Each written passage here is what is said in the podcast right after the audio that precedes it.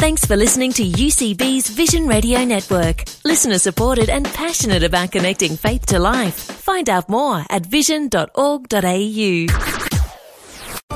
Saturday's Top 5. Neil, you've done the uh, cruise shipping around the world. You're well travelled. Um, my parents are looking at doing a cruise a little later. Where, where have you been? I didn't quite go around the world. I, was, I was making it sound no, I was uh, kind of... South Pacific Islands was the extent of my cruising and a thoroughly enjoyable experience. There's been it's a bit quirky. I'm not too sure whether I'm I'm too keen on that because I mean I always think that I'm going to get seasick um, because of the you know the, the, the waves and all that kind of stuff. But well, I'm when I it was pretty when I went cruising, things were pretty calm, so I didn't have a big problem with high seas. But I have uh, known some people who did spend a fair bit of time throwing up into a little bag. The ships do have kind of stabilisers too, don't they? Like, I mean, uh, in a little dinghy, you'd certainly get seasick, but on a huge cruise liner, I mean, you'd expect it to dissipate, wouldn't you? And I think if you get a room that's sort of midship, you know, not one end or the other, oh yeah, uh, actually, it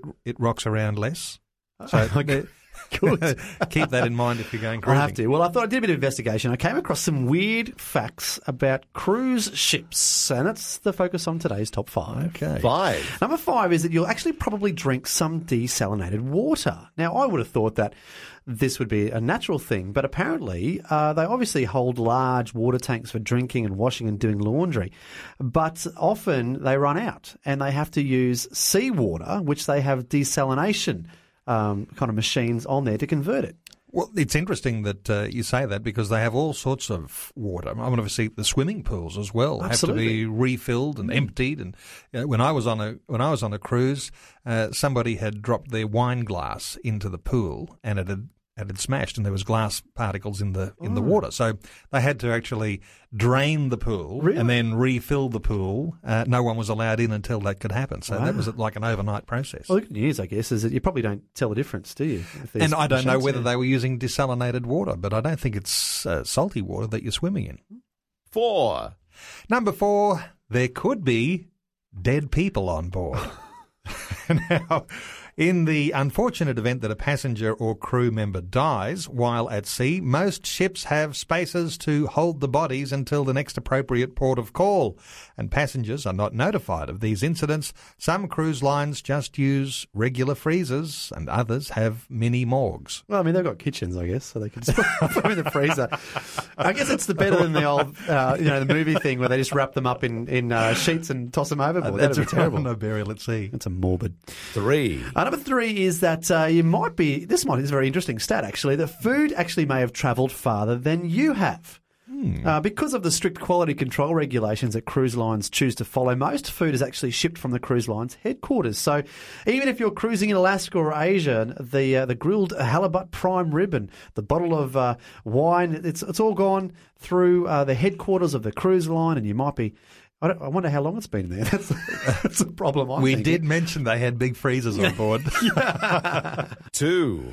Number two, you shouldn't wear camouflage. Uh, apparently, and this one's more specific to the Caribbean islands, but wearing camouflage style clothing on many Caribbean islands, uh, which includes places like Grenada or Barbados, Jamaica. Yeah, man. Uh, well, it's it's against the law because oh, really? people have tried to impersonate local police or military officials to harass or rob people.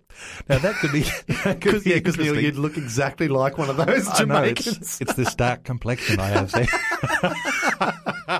I don't think they'd mistake me. yeah, me either.